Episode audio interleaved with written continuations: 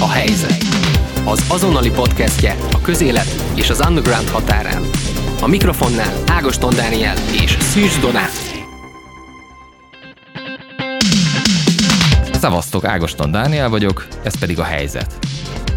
A podcast ezúttal is a pörgetővel indul, amelyben Donát a vendéglátóhelyek nyitásának kérdésével foglalkozik. Mindebben Fekete Győr András egyebek mellett elmondja, hogyan lett hirtelen nyitáspártja a Momentum, de azt is megtudjuk, miként lett egyik hónapról a másikra a Király utcai szomeliéből fekete munkás egy kőműves brigádban. Az interjúban pedig Szálinger Balázs költőt kérdezem költészetről, elvonulásról, művészetről, Orbán János Dénessel való kapcsolatáról, illetve arról, hogy olvasnak-e egyáltalán verset manapság az emberek. Tartsatok tehát velünk ezen a héten is, hogy megtudjátok mi a helyzet. Pörgető. Február 1-én hétfőn egy libertariánus minipárt kezdeményezésére vendéglátósok egy csoportja tüntetést szervezett a tömeges üzletnyitásért. Először arról volt szó, hogy több tucat vendéglátós kinyit hétfőn, de a kormány pénteken az utolsó pillanatban szigorította büntetési tételeken, ezért nagyon sokan visszakoztak. A hétfői tüntetésen Ecsenyi Szilárd szervezőt kérdeztük arról, szerinte hogyan sikerült a tüntetés és a tömeges nyitás. Mit gondolsz, hogy sikerült ez a dolog, hogyan értékeled? Az emberek félnek, tehát egyrészt nem csak a szervezés hiánya, amit kiemeltem, hanem a, a, az emberek félelme is ott van, hogy azt hiszik, hogy a rendőrök agresszívan lépnek föl, és horribilis bűságokat fognak kiszabni. Ez azért nem igaz. Lett ebből tömeges üzletnyitás?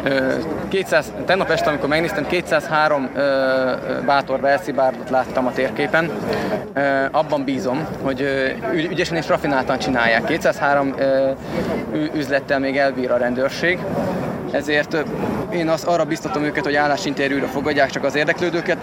Akik ott vannak, azok is egyhangúan nyilatkozzák, hogy ők tényleg érdeklődők, és csak a vendéglátósok vendégszeretét élvezik. Bízom abba, hogy a rendőrség is a józan eszére hallgat, és nem fehér orosz módszerekhez folyamodik. Lesz-e folytatása ennek a két Szervezni tüntetésnek? nem szervezhetünk hivatalosan, de a Facebook eseményt meghirdethetjük, ahol ismét tesztelnénk egy megafont. Én azt szeretném, én örülnék, ha jövő hét vasárnap Budapesten sok tízezer ember megfordulna. Sétálni? sétálni. Én, én egyébként nagyon szeretek, és mindenkit arra biztatok, hogy a hősök terénél ö, ö, mindenképp forduljon meg, mondjuk délben, de ne, ne gyülekezés céljából, hanem csak forduljon meg, és akkor meg is látogathatjuk a parlamentet.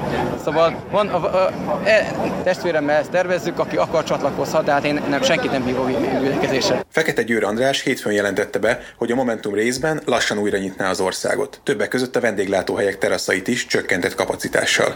A Momentum elnökét arról kérdeztük, miért éppen most jött ez az ötlet. Tavaly összejött a, a második hullám, akkor senki sem nyitni akart, hanem inkább zárni, stabilizálni a helyzetet. Azóta eltelt majdnem fél év, és az emberek kezdenek begújózni. Otthon a, a magányban, a munkanélkül, a társadalomban van egy nagyfokú feszültség. Elindult egy mozgalom, ugye láttuk a tüntetést vasárnap és hétfőn, és vannak teljesen értelmetlen és észszerűtlen intézkedések és korlátozások. A korlátozások jelenlegi formában már november 11-e óta élnek. Fekete Győr azt is elmondta, miért nem korábban tettek javaslatot a lazításra, ha szerintük egyébként észszerűtlenek a korlátozások. Hónapokat eltöltesz ebben az értelmetlen korlátozó rendszerben, akkor ezek egy idő után már kibuknak, és egy idő után úgy van vele a társadalom, és úgy van vele a politika, ami ezt a társadalmat képviseli, hogy ezen változtatni kell. A második hullámban nagyon megijedt mindenki, mi is, mert rengeteg embert elveszítettünk. Ugye volt, hogy 200 ember halt meg naponta. Egy ilyen időszakban az ember nyilván sokkal óvatosabb. Azóta sikerült stabilizálni a helyzetet, még mindig nem, nem jó, közel sem jó, de már azt érezhetjük itt tavaszhoz közeledve, hogy, hogy muszáj lazítani. És azért is muszáj lazítani, mert emberek a vendéglátó szektorban, a kulturális szektorban, a szórakoztatóiparban a, a csőd szélén állnak, vagy már csődbe mentek. És ezen, ezen változtatni kell. A Momentum elnöke személyesen elgondolkodna a belterek nyitásán is, de azt mondja, csak a teraszoknál egyértelmű a helyzet a szakértők szerint. Én, én elgondolkodnék a, a beltéri helyek kinyitásában is. Ezzel kapcsolatban azért sokkal megosztottabb a, a szakma maga, hogy azért beltéren mégiscsak jobban terjed a, a, a járvány, és itt ugye nem tartod magadon a maszkot, mert közben eszel, vagy iszol.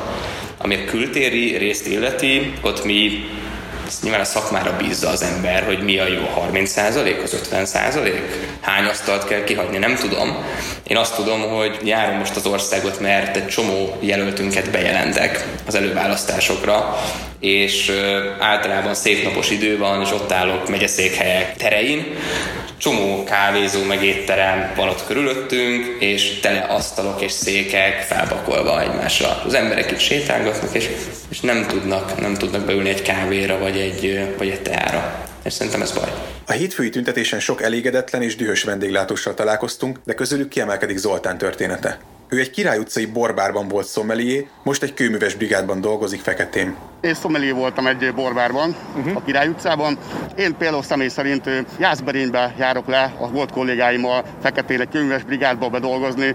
Konkrétan ők, ők voltak azok a kőműves mesterek, akik annak idején ö, dolgoztak nálunk az étteremben és felújításokat végeztek, és most egyedül tőlük kaptunk segítkezet, nem a kormánytól. Hajlan négykor kelek, a kollégáimmal az étterem előtt elindulunk, levezettünk Jászberénybe 85 kilométert, a nagyon kedves kőműves mesternek dolgozunk, arra pont elég pénzünk van, hogy legyen mit ennünk de gyakorlatilag nekünk is költöznünk kell az albérletünkből. Lássuk be, nem lehet Budapesten egy 100 pluszos albérletet fenntartani csak abból, hogy elmész könyveskedni Jászberényben. Zoltán egyébként úgy látja, hogy az önkormányzatok többet tettek a vendéglátósokért, mint a kormány. Akkor is az egyetlen segítséget az önkormányzatoktól kaptuk, hogy elengedték a teraszbérleti díjat, sorolhatnám. Nem szeretnék nagyon így Karácsony Gergelyel pedálozni, de nagyjából ő látja legjobban a helyzetet, amiket olvastam mostanában a cikkeket tőle. A, a kormány attól függetlenül csak ez ömlik a fősodrású médiával, hogy mennyit segít a vendéglátósoknak. Lássuk be, nézzetek körbe, kérdezzetek meg embereket, valós segítséget senki nem kapott. Nem tudom, jártatok el időbe mostanában esetleg, olyan tömegek vannak, tehát én az igazság, hogy én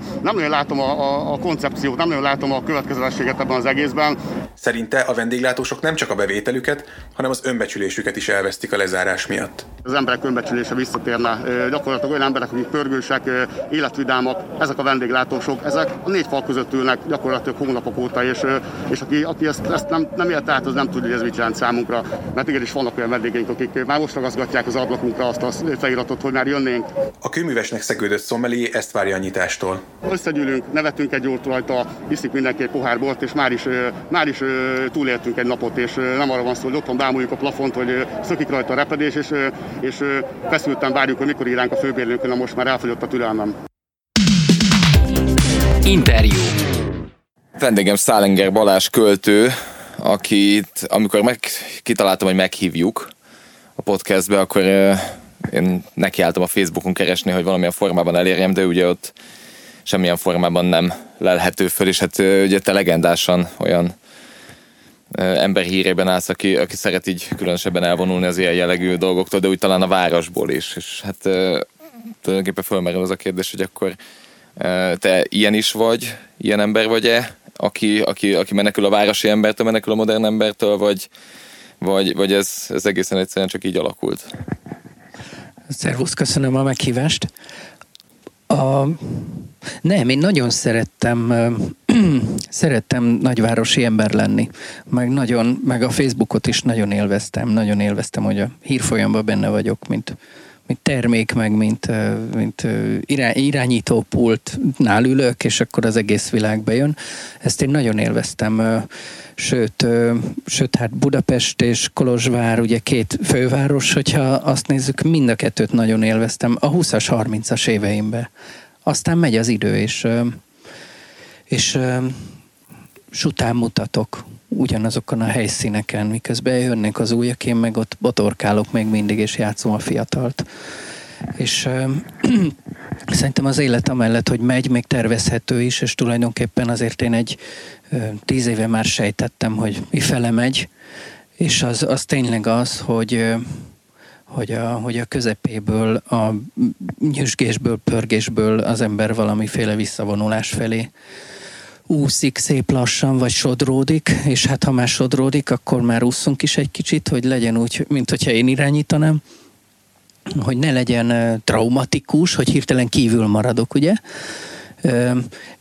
És tulajdonképpen ezzel egy időben azt is észrevettem, hogy nagyon sok megírandóm van, amit én pont amiatt nem tudok megírni, mert benne vagyok a sűrűjébe, vagy legalábbis én úgy érzékeltem, hogy benne vagyok, hogy kapkodom a fejem, folyóiratot szerkeztek, állandó fellépés, a, mit, mit tudom, rengeteg, rengeteg olyan dolog, apró munkát hagy nekem, tehát hogy mint a pingpong, hogy egy-egy erősebbet ütni lehet, de tulajdonképpen egész szetteket nem tudok lehozni. Tehát ahogy a, ahogy a kora 20-as éveimben, amikor megszállott ként kezdtem olvasni és írni, és azért került ki a külvilág kívülre, mert, mert, mert annyira, annyira olvastam, és annyira nagyon írtam, és annyira fontos volt, akkor tudtam verses epikát írni, tehát ami egy hosszabb koncentráció, lényegében prózaírói vagy regényírói munkamódszer. Egyszerűen észrevettem, hogy esélyem nem lenne átlátni egy nagyobb történetet úgy, hogy, hogy azt én epikába, verses epikába kifejtsem. Tehát a elaprózódás veszélye van, és tulajdonképpen nem, nem, nincs sok esélyem, hogy mondjam, remélem értető lesz így ez a szó ebbe a kontextusba, műveket csinálni. Tehát verseket, időközönként összegyűjteni őket, verses kötetekké, megszerkeszteni, meg gyurmázni úgy, mint hogyha ez, mint hogyha lenne valami belső koherencia, vagy hogy, vagy hogy egy, egy, egy önálló mű lenne, azt, azt meg lehet csinálni. Tehát nyilván az is egy szakma, az is egy képesség összeszerkeszteni. Egy jó szerkesztő is kell hozzá, meg nyilván egy, egy szerző, de, de az, hogy én most az olyan terveimet, amik régóta zsibasztanak, azoknak én nekiálljak, azok, azoktól pont az, hogy én mentem mindenhova, az elvitt, és nincs, nem volt meg erre az esély. És például a Facebook, ahogy az elmúlt ö, három és fél évvel ezelőtt, vagy bő három évvel ezelőtt, egyszerűen szinte pedig, pedig aztán azért nincs sok pénz a, a költészetben, de szinte forintba kimutatható, hogy mennyi pénz maradt nálam, mennyi figyelem maradt nálam, azokat mennyire tudtam konvertálni ö, művekké, versek, figyelemmé, egyáltalán érdeklődéssé, kíváncsisággá, és, és innentől kezdve szerintem nem is kérdés. A folyóirat, a Hévíz folyóirat is nagyjából a, a Hévízzel egy időben és hasonló módon került ki az életemből, és pont ugyanaz lett a, a következménye. Tehát tulajdonképpen ilyen értelemben pozitív. És nincsenek szakmai hátránya, hogy mondta annak elére, hogy, hogy embereket érj el közvetlenül? Tehát, hogy ez... Az is mérhető. Az is mérhető. Most számokat is lehetne mondani, de lehet, hogy az kiadói titok, mit tudom én, de hogy, de hogy volt a 360 című verses kötetem, amiből 2016-ban bőven még a Facebook idő legvége. Ráadásul sokszor posztoló és vicces posztoló voltam. Nagyon élveztem, néztem a lájkokat, és, és és ott elfogyott az első kiadás, lett belőle egy második, rá két évre, amikor már nem volt a, nem volt a Facebook oldalam, a 361 című kötet, nagyjából hasonló hang, borító is ugyanaz, kiadó is ugyanaz, formátum, minden, fele annyiba fogyott. Uh-huh. Kimutatható meghívásokból kevesebb van, de hát tulajdonképpen, most ennyi magánéletet hadd hozzunk ide, mert ez érinti a kérdést, hogy úgy is van egy két és fél éves kisgyerek, tehát amúgy is, hogy mondjam, amúgy se nagyon tudom ugyanazt csinálni már, mint korábban. Tehát az emberileg jobban megéri, azt mondod neked ilyen szempontból? Emberileg, persze, és hogy mondjam, művészileg igen, szakmailag nem. Persze. Uh-huh. Ez az elvonulás, ez, ez ugye a városból is kikergetett téged gyakorlatilag, vagy ez a vágy az elvonulásra. Viszont tehát most ez egy jó idejebe vagyunk zárva, tehát hogyha, ha, és ugye te nagyon nagy utazó is vagy, ha, ha innen lehet szabadulni, akkor hol fog innen az első utat például? Hát, vagy jó tíz éve régi vágyam nekem a, a vagy talán régebb óta a hazaköltözés kezd helyre. Szerencsére szerencsére a feleségem benne van, vagy szép lassan ő is hajlik rá, vagy hajlott rá, és hát a gyerek az meg egyértelművé tette, hogy tényleg sokkal könnyebb, vagy más élet van ott. Most lényegében a két, két hely között, Budapest meg hely között egy nyaralóban élünk a Szentendrei szigeten, úgyhogy tulajdonképpen tényleg március óta teljes bezártság, ami nem csak bezártságot, hanem összezártságot is jelent. Nyilván nyáron szabadabban tudtam a laptopommal kijárni, télen nem. Ez lényegében azt jelenti, hogy nem nagyon tudok dolgozni. Várom a tavaszt, a jó válasz erre az, hogy bárhova. Tehát, hogyha ennek vége lesz, bárhova, ahol, ahol van egy kicsi magány, és tudok figyelni és dolgozni, de például a szülővárosomra nagyon kíváncsi vagyok. Tehát azt például biztosan sose laktam, laktam helyen, mindig nagyon izgatott, mindig is egy nagy státusz emelkedésnek érzékeltem én, mert mellette egy faluban öttem föl, és most is így érzékelem, tehát nem úgy érzékelem, hogy, hogy Pestről elmegyek a fenébe egy kis városba, mit tudom én, lejjebb adom, hanem, hanem kifejezetten úgy fogom fel a, az elmúlt húsz évemet Pesten, hogy ezzel próbáltam megteremteni, hogy be tudja költözni helyre, és ez a minden igaz, ez sikerülhet nem sokára. Ugye azért ez a hozzáállás az Aldunai államban azért azért erősen jelen van, viszont, viszont az megint csak adódik ahhoz a kérdéshez, hogy, hogy, hogy mennyire fogyasztják az emberek hogy egyáltalán a könyveket, mennyire van igénye az embereknek arra, hogy egy ilyen jellegű könyvet olvassanak, és hogy egyáltalán az embereket, úgy általában a magyarokat, te, nem tudom, nekem van egy olyan érzésem, hogy nem feltétlenül érdekli annyira a Kárpát-medencei területek és a Kárpát-medence világa, mint amennyire, mint, mint amennyire a Kárpáton túli, Kárpátokon túli dolgok. Hát, hogyha ezt akarjuk, akkor kicsit Kárpátokon túli is, meg kicsit Kárpát-medence is. Szerintem egészen, egészen elképesztően himnikusan, himnikusan nem Kárpát-medencei és ugyanúgy Kárpát-medencei világ, tehát pont tényleg sokszorosan határterület. Most ebben az időben, hogy az emberek nem nagyon utaztak, vagy, vagy nem nagyon nyaraltak, már aki nem ment el ugye augusztus utolsó hetében gyorsan Horvátországba. A, lehet, hogy, lehet, hogy pont ilyenre lenne igény, lehet, hogy pont érdekes lenne most egy ilyen, egy ilyen kötet, ami, vagy érdekes lehet, lehet, lehetne, lehetett volna egy ilyen kötet, ami pont egy ilyen utazásról, nyaralásról szól. Nem tudom a fogyási adatokat, de valószínűleg érezném a levegőbe, hogyha ez nagyon elfogyott volna. Nem tudom. Igen, szerintem, hát aki ismerősöm olvasta, meg nem ismerősöm, és megtalál, azok, azok pont ezt az érvet mondták, hogy ebben a világban, ami most folyik velünk, vagy történik velünk olyan tíz hónapja, ebben felüdülés olvasni egy ilyet, mert végül is egy ilyen képzeletbeli kiruccanás az olvasó oldaláról de, de hát a fene tudja, hogy mennyi ez az olvasó, majd biztos kapok róla egy papírt. Mennyire lehet vidékiként érvényesülni a budapesti uh, irodalmi életben? Ugye ez, ez egy nagy kérdés nagyon, volt. Nagyon hogy... szép, nagyon nagy kérdés, nagyon mi az élet szintű kérdés. Ne, én nem, nem hiszem, hogy... Hát nyilván van ennek is egy van ennek is egy narratívája, hogy mennyire, hogy mennyire nehéz, hogy nincs a szomszéd kerületben főorvos nagybácsi, vagy mit tudom én, aki tud, tud szólni valahova, vagy egy gimnáziumba, vagy nem tudom, segít oda jutni, vagy, vagy az egyetemen, vagy. És hogy mondjam, ezeket a dolgokat én érzékeltem. Én érzékeltem, hogy visszamenőleg fogtam fel, amikor kora, hogy amikor kora 20 éves voltam, hogy bizony nekem néha tényleg 120 méter hosszú volt a medence, míg a többieknek 100.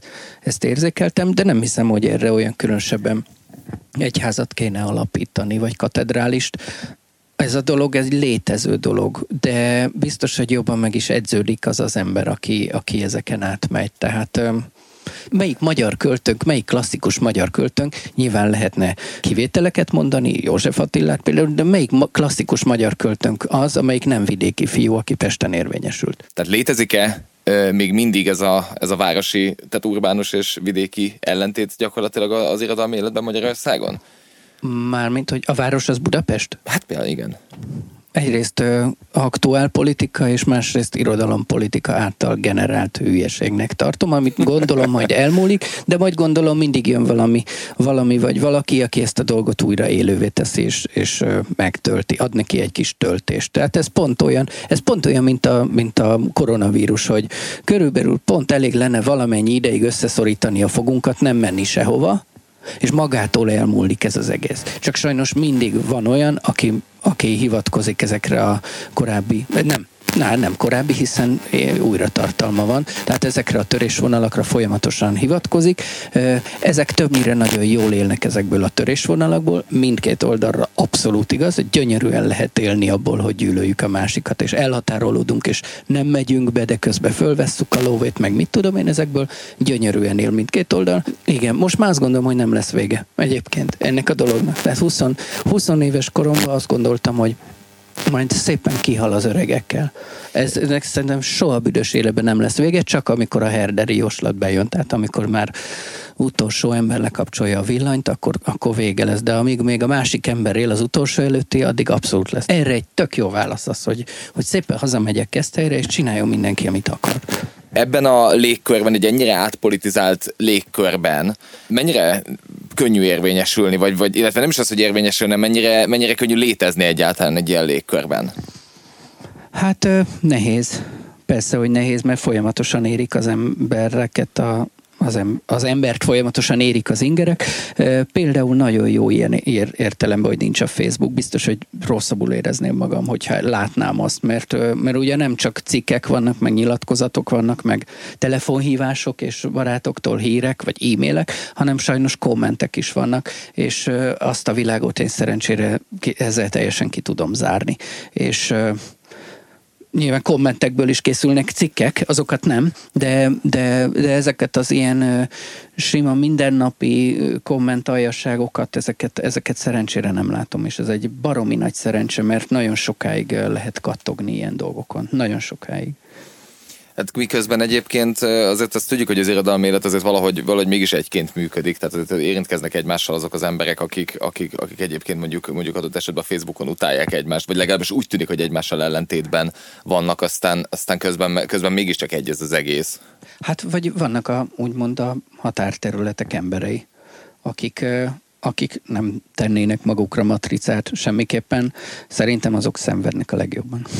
Miközben valójában dolgozni kéne, és nem azzal foglalkozni, hogy ki mit mondott meg, meg egyáltalán. És ez nem olyan, hogy szőnyeg alá söpörni, tehát nem így értem ezt a dolgot, és a kivonulás se úgy értem, hogy, hogy igen, egy az egybe az, hogy akkor csináljon mindenki, amit akar, hiszen azért engem érint, sok tekintetben érint sok minden, tehát például Például kapom a Térei János ösztöndíjat. Ez a dolog, ez utolér. Még egy évig biztos, vagy hmm. kevesebb, mint egy évig biztosan utolér. Na most ez, ez már is egy politikus dolog, amihez valahogy viszonyulni illene, vagy illet volna, vagy kellett volna egy évvel ezelőtt. Próbáltam nem megszólalni, egy, de volt közös nyilatkozat, talán a társaság fele adott ki, nem, nem tudom pontosan a számokat, de az a lényeg, hogy hogy nem tudom magamat teljesen kivonni, mindig utol fog érni. Ott, ott is utol fog érni, hogy ha én bárhogy elképzelem, hogy én helyen majd leülök, és jönnek a bábdarabos felkérések, meg meghívások, a, a bábszínházak, a megrendelők, a bábszínházaknak igazgatói vannak. A, a bábszínházat önkormányzat működteti, azt a polgármester, vagy hát mondjuk a testület nevezi ki. Tehát tulajdonképpen a politika utol fog érni ott is, és úgy is, hogy egy adott pápszínháztól jön felkérés, vagy nem jön felkérés. Hogyha én nagyon... Á, szóval... Igen, meg Orbán János Dénes neve is ugye azért a te életedben jelen volt, és tehát, hogy ez is, ez is okozott adott esetben Gyötrelmeket az elmúlt utóbbi, az elmúlt pár évben okozott mindenképpen. Hát kapcsolatban vagyunk, nagyon vicces kommunikációnk van, nem járunk össze e-mailen, meg SMS-be szoktuk egymást aprítani. és, ez, és ez a kommunikáció ugyanennek az ilyen aprításnak, tehát ennek az ilyen hogy mondjam, milyen szekértáborharcnak egyszerre egyfajta paródiája is, amit közben még mindketten élvezünk is. Tehát amikor én lőrincezem, ő meg nem tudom mi, gender lobbizik engem, meg ezek viccesek, szórakoztatnak egyébként, és szerintem a, mire feszültséggel terhelődne egy ilyen SMS villongás, valamelyikünk mindig ráun a dologra, és egyszer csak abba hagyja. De na mindegy, tehát ő nem, ő nem volt ő nem volt mindig egy kellemetlen figura. Most mondhatom, hogy kellemetlen figura, mert ő is tudja, meg is írom neki, ha úgy arról van szó, írtam neki csúnyábbakat is már. De nem, hogy mondjam, nem volt Hát azért a Jánoska mondjuk addig, amíg ez a KMTG dolog nem ö, ö, jelent meg az ő életébe, és mindannyiunk életébe, addig ő nem volt egy olyan figura, aki miatt az ismerősei, barátai kellemetlen helyzetben érezték magukat, szórakoztató figura amúgy közelből, és, és bűbájos volt, és lehetett szeretni, és és egyáltalán. És szerintem ezek a dolgok nem is, alapvetően nem változnak. Csak hát ő most egy olyan szerepet visz, amit visz, aztán kész. Én nem hiszem, hogy nagyon sokat köszönhetek neki, ő szerkesztette az első két könyvemet, ő mutatott be nagyon sok ö, ma már ö, rohadt Lipsinek tartott irodalomtörténésznek és költő kollégámnak. Ö, én vittem be a Népszabadságba, volt, hogy én vittem be a verseit. Ö, ezek a dolgok, tehát amik nagyon korán, korán kezdődtek, hát 20, hát hány éves voltam, 97-ben ismertem meg, 19 éves koromba. És, és mondom, tehát ezek, ezek nem változnak, ezek a dolgok érintetlenek. Nem, ez milyen 18-16 pluszos lehet? Nyugodtan. Tehát az, hogy a Jánoska fasz, azt mindig mindenki, mindig mindenki tudta. Ezen olyan nagyon nem kell meglepődni, csak ennek más volt a tétje akkor, és más most. Én pont ugyanazt gondolom róla. Miért van az egyébként szerinted, hogy, hogy mind a két oldalon található olyan ö, irodalmi ember, költő, akit, akit ugye a közönség számára ugye az értelmiségi, aki, akire feltekintünk, és aki iszonyatosan tájékozott, és aki a, a tudás nagy birtokában van. Miért fordulhat elő az, hogy ez, és ez nem csak itt, vagy csak nem, nem, nem csak ma, hanem, hanem ez régebben is jelen volt, hogy, hogy egyszer, egyszerűen ezek az emberek, akik egyébként feltételezi mindenki, hogy iszonyatosan olvasott, iszonyatosan művelt, azok egyszer szekértáborokhoz hajlamosak beállni. Tehát ennek mi lehet Ezt az nem tudom. Ezt nem tudom. És most ugye nem konkrétan Jánoskáról, nem. hanem, hanem egy típusról. Tehát a, mit tudom én, ismert színészeink, akik kétségtelenül jelentős színészek, hol itt, hol ott mondanak most, mit tudom én, oltás ellenes, vagy, vagy fundamentalista oltáspárti szólamokat. Borzalmas igen, a csípa bőr alá dologtól kezdve. Ez tűnet egyébként, hogy ennyire élesedett az, hogy, az hogy, hogy, hogy a közbeszéd, meg úgy általában már csak szélsőségekben lehet beszélni? Mert nekem úgy tűnik egy kicsit. Az biztos. Szerintem, szerintem kortünet. Aztán, hogy, hogy per ember, per alkotó, aki egyébként sajnos ilyenkor a saját reputációját, az életművét is beviszi ilyenkor a buliba, ami nagyon kellemetlen. Ja, azért kérdezem, mert azt nem értem meg, hogy, hogy, hogy, hogy, hogy hosszú periódusban gondolkodik valaki mondjuk a saját munkásságáról, akkor, akkor, akkor ez aktuálisan nem jut eszébe, hogy, hogy ez esetleg nem, nem érné meg? Nem tudom, hogy mi van ilyenkor. Aha. Ilyenkor lehet az, hogy barátai erre húzzák, kevesebb barátja van a másik oldalon, de hát mondjuk egy ilyen 40-50 éves ö, ö, színészi múltal lévő Kossuth színész, hát ö, mindenki ismer mindenkit mindkét oldalon, és mindenki tegeződik, és mindenkinek van egy sztoria mindenkivel, és ez, ez, ez a dolog, ez, ez tény. A kérdés az, hogy hogy aki művész, az, az, az csordaszellem, az miért éri, és miért, miért, ilyen, miért ilyen látványos. Szerintem ott is érdemes ezt megnézni, hogy lehet, hogy magánélet, lehet, hogy mit tudom én, lehet, hogy a felnőtt gyerekeitől nem kap annyi figyelmet, mit tudom. Ez egyébként eléggé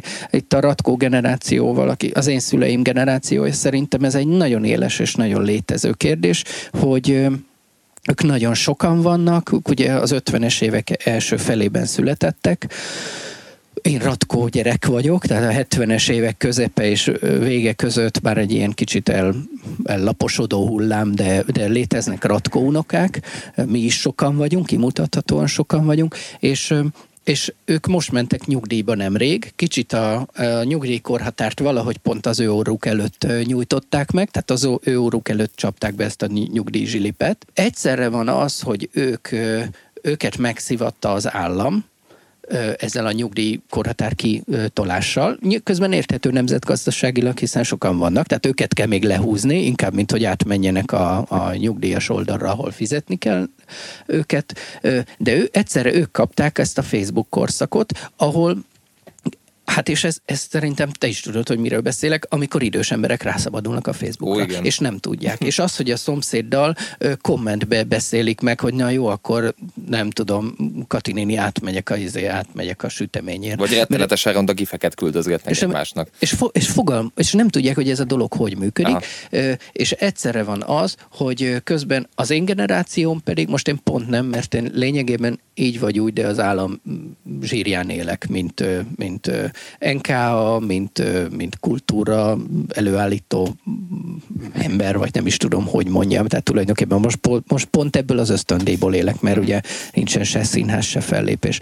Tehát én nem vagyok egy befizető az államkasszába, de hogy tulajdonképpen az én nemzedékem az meg eléggé mm, meg lett uh, szivatva. Tehát most egész pontosan az én generációm húz. És én azt ész, észlelem, hogy hogy a propagandában van is egy kis szembeállítás a generációk között. Én ezt látom, hogy az idős emberek hogy látják ezeket az üzeneteket. Kicsit fölöslegesnek érzik magukat, és az a helyzet, hogy aki megszólítja őket, azt a felé hatványozottan fordulnak. Ebből nagyon-nagyon jól tud a politika élni. Nagyon, nem csak, nem csak a piac, tehát nem csak ruhagyárak, meg mit tudom én, életbiztosítások, hanem a, hanem a politikai piac is gyönyörűen él ebből a dologból.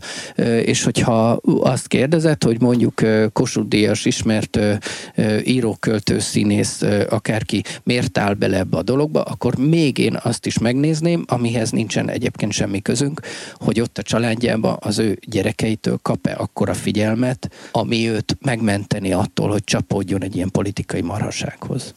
Csak mert hogy ennek a, ennek, az, ennek a kettősségnek, hogy, hogy ez, ez a jobb és bal oldalra való tolódásnál azért például nagyon nagy áldozatai voltak ö, még életükben, mondjuk a faludi például, aki, aki ugye nem lehetett, akármennyire próbálták tolni balra, azért ez nem sikerült soha. Tehát ő, ő például kifejezetten jó példa szerintem arra, hogy, hogy, hogy, hogy, hogy kikerülni ebből, vagy nem részt venni ebből, de azért mégiscsak cibálja bele az embert valahogy ez az egész, mint egy ilyen spirál. Nem okoz ez óriás kiégést, vagy nem vezethez ez kiégéshez egy költőnél, írónál? Hát nem hiszem, hogy ez szakma specifikus. Uh-huh. Már nem azt mondom, hogy a mm, Emberként... az üvegeseknél ugyanez a probléma uh-huh. megvan, de de de hogy mondjam, a művészeti vagy kulturális életben ez szerintem egy általános dolog. Talán a, talán a kis telep, kisebb településeken nem annyira, hiszen ott, hiszen ott akármit is gondolunk a, a mit tudom én, ellenkező frakcióban ülő képviselőtársankról, ugyanúgy magyar faktra járt, mint én, és tulajdonképpen ismerjük, és tudom is én. Talán, talán, talán a kisebb településeken, kisvárosokban, mondjuk az ilyen 50 ezer vagy 40 ezer alatti városokban, talán ez a dolog annyira még nem tud ö, ö, kárt okozni, ö, dúlni, mert, mert kétségtelenül kártékony dolog, amikor ez a nagy politika leszűrődik oda le. Ö, de talán, talán ott helyben, mondom, ez a 30-40 ezer fő az alatti településeken, ez még nem annyira ö, éles kérdés. Tehát itt még nem biztos, hogy azért gyűlölik egymást esetleg az emberek, mert melyik politikai oldalon van, hanem hanem mondjuk ez egy egyel több szín a, a többi között biztos van rá. Hát meg annál is inkább egyébként, hogy, hogy, hogy egyébként. vidéken azért máshogy hat egyébként az ottan, tehát a, a vidéki légkör mondjuk a te alkotói folyamatodra vagy művészetedre, mint, mint amikor mondjuk vidéken csendben madarak között ülsz, kavicsot dobálva a gyerekeddel? Húha, ezt, ezt akkor tudnám meg, hogyha nem lenne ott a gyerek. De, de jobban érezzük magunkat, tehát kisimultabb az élet, nyugodtabb egy picit, és néhány dolog, ami olyan roppant jelentősnek tűnt korábban, az teljesen jelentéktelennek tűnik most. Ugye egy költő verseket ír. Kik olvasnak ma verseket egyáltalán? Hát egyrészt szerintem senki, Másrészt meg sokkal többen, mint, azt elképzelni tudjuk, mert hogyha mondjuk a valamelyik párt a kampányba azt teszi ki, hogy talpra magyar hia haza, akkor tulajdonképpen költészetet olvasunk és hát láttam ilyet. Aztán, hogyha mondjuk valami bugyuta Túrórudi reklámba ö, verses dal van, akkor tulajdonképpen költészetet olvasunk. Ö, más eszközök, más, más infrastruktúra révén, más minőségi szinten, mint mondjuk ö, Szabó Lőrinc, ö, de tulajdonképpen költészetet olvasunk. És költészetet olvasunk szerintem akkor is, hogyha a, bekapcsoljuk a rádiót, és magyar nyelvű ö, könnyű zenét hallgatunk, és, és akkor is ö, azt olvasunk, hogy hogyha, mit tudom én, Krúbit hallgatunk. Költészetnek nevezném ezt, és tulajdonképpen, a, hogyha ellenérveket keresnék, vagy érveket mondani, kéne mondani arra, hogy miért nem költészet mondjuk a, a mondjam valamit. Slam poetry. A slam poetry, azt szerintem, azt szerintem kétségtelenül költészet, csak szintén más az infrastruktúrája, meg van egy olyan hatása az irodalmi közéletre, amit mondjuk a Sandy nem tud ö, ö, ö, kifejteni. Igen. De mondjuk ilyen, én most a Sandit akartam mondjuk ellenpéldának, a Sandit is költészetnek mondom, más ö, ö, nyelvi regiszter, más műveltségi szint, mind a befogadói, mind az alkotói oldalon, Nekem egy régi mániám ebből a példából, akkor hozok egy jobb példát, a Zanzibár együttes, akik szavakat dobáltak egymás mögé, és semmi értelme nem volt a szövegeiknek. Hát Kassák Lajos. De, és ezzel nem azt mondom, hogy a Kassák Lajos értelmetlen, hanem az, hogy az értelmetlenség önmagában nem egy költészetből való, hogy mondjam, ki, ki, kidobó alap, alapok vagy indok. Hát igen, az Zanzibár. Hát igen. igen de például... Lehet, hogy költészetnek jó, de zenének szar. de, de, de értem, mit akarok mondani. Persze, hát művészet az, amit annak szánnak tulajdonképpen azért, azért akár. És hát is. tulajdonképpen most gondoljunk bele, a, gondoljunk bele a Mário a harmonikásba, vagy a, vagy a kisgrófó. Hát tulajdonképpen sorvégi összecsengést alkot meg.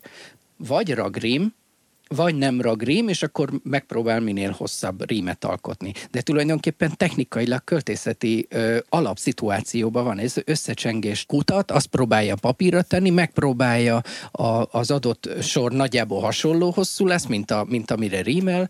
Ö, a, az egész ö, versnek, vagy nem, úgy mondom a műnek van egy célközönsége, megpróbál egy zsánert megfogni, vagy történetet elmesélni, vagy hogy mondjam, a szívének a baját megpróbálja, megpróbál ö, ö, elismertséget szerezni vele, van, van az egésznek egy, egy útja, egy kiadói útja, vagy megjelenési kultúrája. Tulajdonképpen csak mások a szereplők, másnak nevezik a, a piaci szereplőket, de tulajdonképpen költészet. De akkor szerinted sznobizmus megítélni azt, hogy, hogy mi minősül művészetnek, és mi nem? Hát szerintem nem, szerintem minden egyformán művészet, csak van szar és nem szar. Aha. Igen. Mi a helyzet most nálad a, a színházi munkákkal? Semmi. Semmi. A, a, hát az, hogy most valami változás van, január 15-ig azt hiszem, hogyha az ember katás, akkor és éven átívelő, éveken átívelő szerződése van, és ez a színházi jogdíjakat érinti, akkor kell nyilatkoznom róla, hogy katás vagyok, nem mintha a szerződésben nem lenne benne, de legalább el kell küldeni 15 borítékot. Hát ennyi, ennyi a kapcsolatom sajnos a színházzal, illetve még a az egyik kedves bábszínház, nagyon, hát ott látszik, hogy folyik még a munka, küldtek decemberre egy, egy évi összesítést, vagy fél év összesítést a, a jogdíjakról, aminek a legvégén egy nagyon szép kerek nulla forint volt, és, és ott volt egy kérdés, hogy hogy, hogy szeretném felvenni készpénzbe vagy utalással, és, és hogy, hogy számlát... Szeretned? Nem válaszoltam rá, de hát így, így vagyok. Hát ahogy én a folyóirattól távoztam, a Hévis folyóirattól, a, az egzisztenciámnak úgymond a 90%-a az az fellépések, vagy hát a közönséggel való valamilyen módon való találkozása, vagy a fellépések, vagy a, a színház. És hát pont ezt vitte el a járvány. A maradék 10% meg nyilván folyóiratközlés, meg cikk, meg mit tudom én, de hát az semmi, hogyha mit tudom én, 8000-et kap az ember egy versért, és vagy annyit se. Szóval, szóval ez van most, hogy, hogy lett Hát a majdnem a legjobb évem lett a 2020, legalábbis úgy, úgy terveztem, hogy gondoltam, jó lesz ez majd a költözés előtt. Négy bemutatom lett volna, lett belőle kettő, de azok is olyanok, hogy hát, hogy nem játszák őket nyilván. De mégsem hogy... tűz kétségbe esetnek azért. Hát most mit csináljak? Nála az enyémnél sokkal nagyobb tragédiák vannak a, az életben, és ez nem egy ilyen, nem az van, hogy jól hangzik, de hát pont most beszéltünk előtte, ugye nem nagyon jártam úgy Pesten, hogy figyelni is tudtam az elmúlt időben, és most volt egy szabad órám, és, és és nagyon feltűnő, hogy, hogy milyen helyek zártak be, és hogy mennyi, milyen és mennyi hely zárt be. Utazási iroda, mm, a hentesek, amiket mondtam, a, a, a, a, a sokkal pénzesebb vevőkört kiszolgáló András úti éttermek némeike. És akkor persze nem beszélve arról, ami az én, én életem, világom, a, a, a kulturális központok, művelődési központok, színházak, van a Szűcsinger duó, és nekünk idén kilenc lemondott előadásunk volt tavasszal. Tavasszal nyár elején, és a nyári fesztivál meghívások nyilván meg már nem érkeztek be. Ezt a Szűcs Krisztiánnal csinálod, ezt azért tudjuk, hogy... Igen. Igen. Szűcs Krisztián zenész barátommal. És hát azért az egy, az egy nagyon kimutatható összeg. Ez van, de, de hát mások meg meghalnak, meg mások meg hat hétig vannak kórházba. És mások meg azért kapják el a, a vírust, mert a dolgukat csinálják. És az a dolguk, hogy másokon segítsenek. Úgyhogy, úgyhogy az, hogy én, hogy mondjam, nekem jelen pillanatban tényleg, és ezt, ezt így, ez így van, ahogy mondom, hogy nekem a Térei János ösztöndíj azaz a magyar állam által adott pénzt tartja a seggét, hogy ne essek pofára. Másnak meg nem tartja az magyar állam a seggét. Mit remélsz a jövőtől, az idei évtől? Hát nyilván azt, amit az ősztől reméltem, hogy majd újraindul az élet. Hát most zűrzavaros időszak lesz nyilván, mert lesz a költözés, ami, ami tavasszal meg fog történni. A kérdés, hogy mikor, elején vagy a végén. Aztán remélem, hogy szép lassan kinyit a, Hát ahogy tavasz lesz, mert remélem az időjárás azért az nem őrül meg a járvány miatt, hogy abban a pillanatban úgy nyílik ki a világ, hogy már el tudok menni a laptoppal valahova dolgozni, tehát akkor már fogok tudni normálisan dolgozni. És aztán remélem, hogy jönnek. Bár, bár ugye ma meg az tört, ma történt meg először, hogy hogy egy januárra tervezett, vagy februárra tervezett fellépés, amit ami a terv szerint Zoomon lett, Zoomra lett áttéve ősszel, amikor látszott, hogy ugye bezárnak a helyek. Ők most megkérdezték, hogy mit szólnék egy szeptemberi időponthoz, egy fellépés, és most, most először történt meg, tehát ez egy nagyon spirituális pillanat, hogy meg kellett írnom, hogy ne haragudj, de én Keszthelyről nem fogok tudni egy fellépésre feljönni Pestre, egy esti, nem tudom hova, nyitott műhelybe, egy beszélgetésre, egy filmről, mert mert vagy nem fizettek annyit, vagy nem lesz hol aludnom, 400 kilométert nem fogok aludni, tehát ö, ö, nem fogok vezetni ö, egy ilyen miatt. Szóval ez ö, most kezdem érezni, most már ez ma volt az első, hogy ö, igen, hogyha ha szeptember, akkor én már egy vidéken élő, sőt messze vidéken élő ember vagyok, kevesebb lesz a fellépés. És hát ez azt jelenti, hogy kevesebb lesz a pénz, több lesz az idő, de hát legalább tök jó verseket fogok írni biztos. Majd azokat megeszem. Szálinger Balázs költő volt a vendégem, nagyon szépen köszönöm, hogy jöttél. Nagyon szépen köszönöm.